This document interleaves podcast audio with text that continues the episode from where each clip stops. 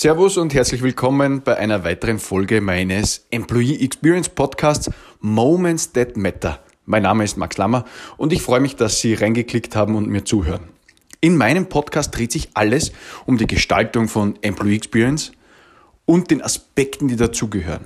Heute geht es in einer kurzen Episode darum, dass für eine erfolgreiche Etablierung einer Employee Experience Initiative, also zur Gestaltung und Umsetzung und Rollout von Maßnahmen zur Verbesserung des Erlebens, der Erfahrung der Mitarbeiterinnen und Mitarbeiter, es so etwas wie eine gemeinsame Story braucht.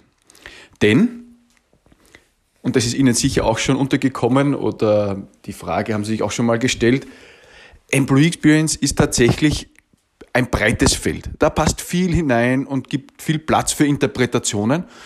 Und ich habe auch festgestellt, dass alle, fast alle, die meisten, sehr unterschiedliche Sachen zum Teil darunter verstehen, hineininterpretieren oder auch ganz einfach aus unterschiedlicher Perspektive das Thema betrachten.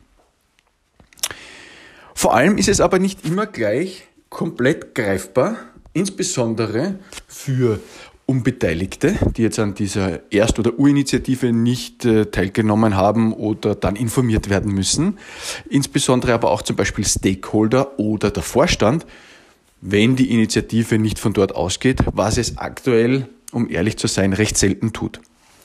Daher ist meine Empfehlung, wenn Sie damit beginnen und wenn Sie sich dazu entschieden haben, Employee Experience aktiv zu gestalten, wozu ich Ihnen unbedingt gratulieren will, entwickeln Sie, bevor Sie mit der Umsetzung, in welcher Form auch immer beginnen, ein Narrativ für Ihr Unternehmen.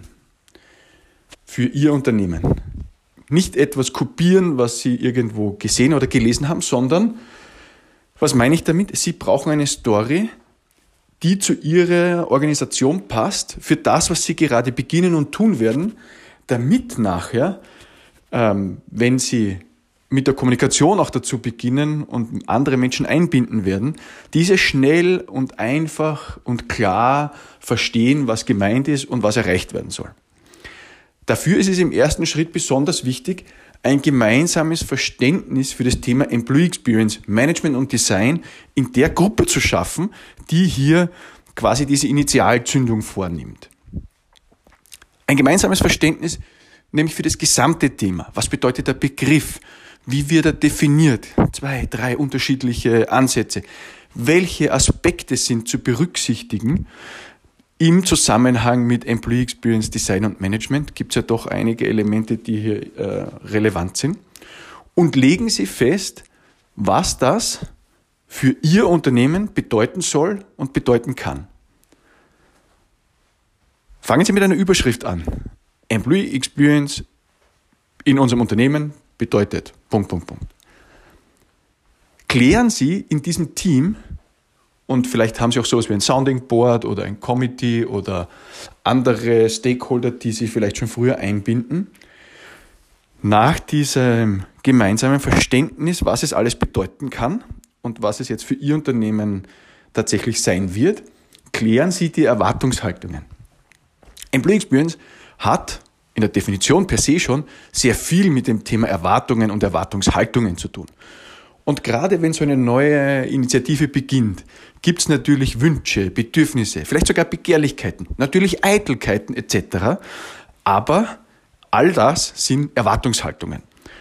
Und es bewährt sich am Anfang nach dieser Klärung des Verständnisses, was Employee Experience wirklich meint oder bedeutet, die Erwartungshaltungen abzustecken und diese auch zu formulieren, anzugleichen. Expectation Alignment.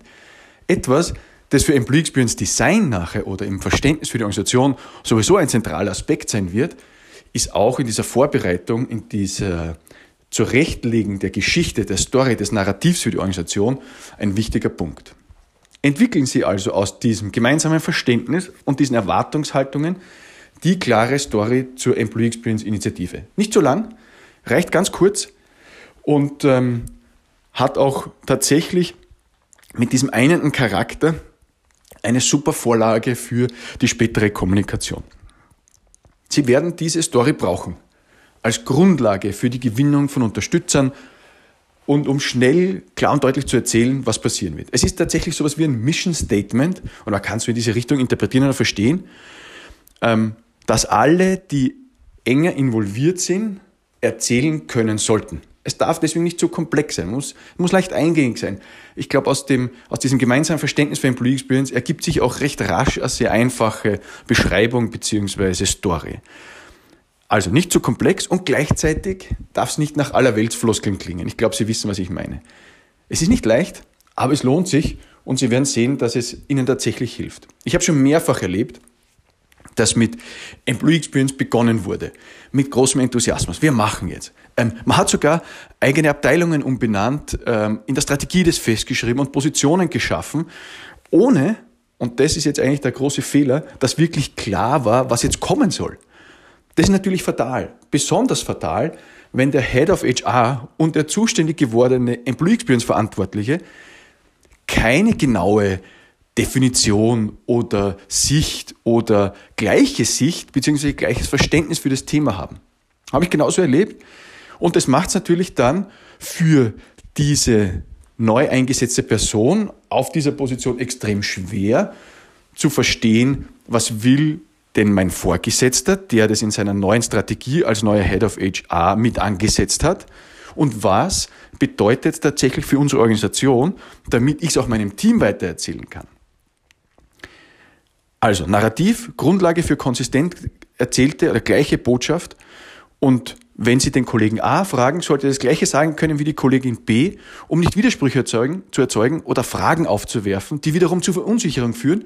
Und zwar ganz besonders ungünstig dann, wenn diese Fragezeichen bei den Menschen entstehen, die jetzt in diesem neu geschaffenen Employee Experience Team zum Beispiel sind. So wie mein Beispiel von vorher, das ich hier noch ein bisschen näher ausgedrückt habe oder jetzt beschrieben habe. Also, gemeinsames Verständnis klar machen, Erwartungshaltungen klären. Diejenigen, die sich jetzt um Employee Experience kümmern werden, abholen, ins Boot holen, Sichtweise klären, Vision oder Zielrichtung, Orientierung geben und dann eine klare Story, ein klares Narrativ für die Organisation zurechtlegen, weil sie, wenn sie mit Führungskräften reden, mit anderen Stakeholdern, mit den Mitarbeiterinnen und Mitarbeitern generell oder auch mit dem Vorstand, wenn sie dort dann tatsächlich für Unterstützung werben, brauchen sie für den Einstieg diese einfache, klare Erzählweise zum Thema Employee Experience. Ich hoffe, ich habe Ihnen damit ein bisschen weiterhelfen können. Ich freue mich über Ihre Anregungen, Ihr Feedback, Ihre Storyline zum Thema Employee Experience in Ihrer Organisation. Falls Sie wollen, helfe ich auch gerne ein bisschen dabei mit und freue mich, wenn Sie meinem Podcast auf der Plattform Ihrer Wahl eine Bewertung geben. Ich hoffe, eine gute, und dass Sie auch das nächste Mal wieder einschalten. Herzlichen Dank, bis bald.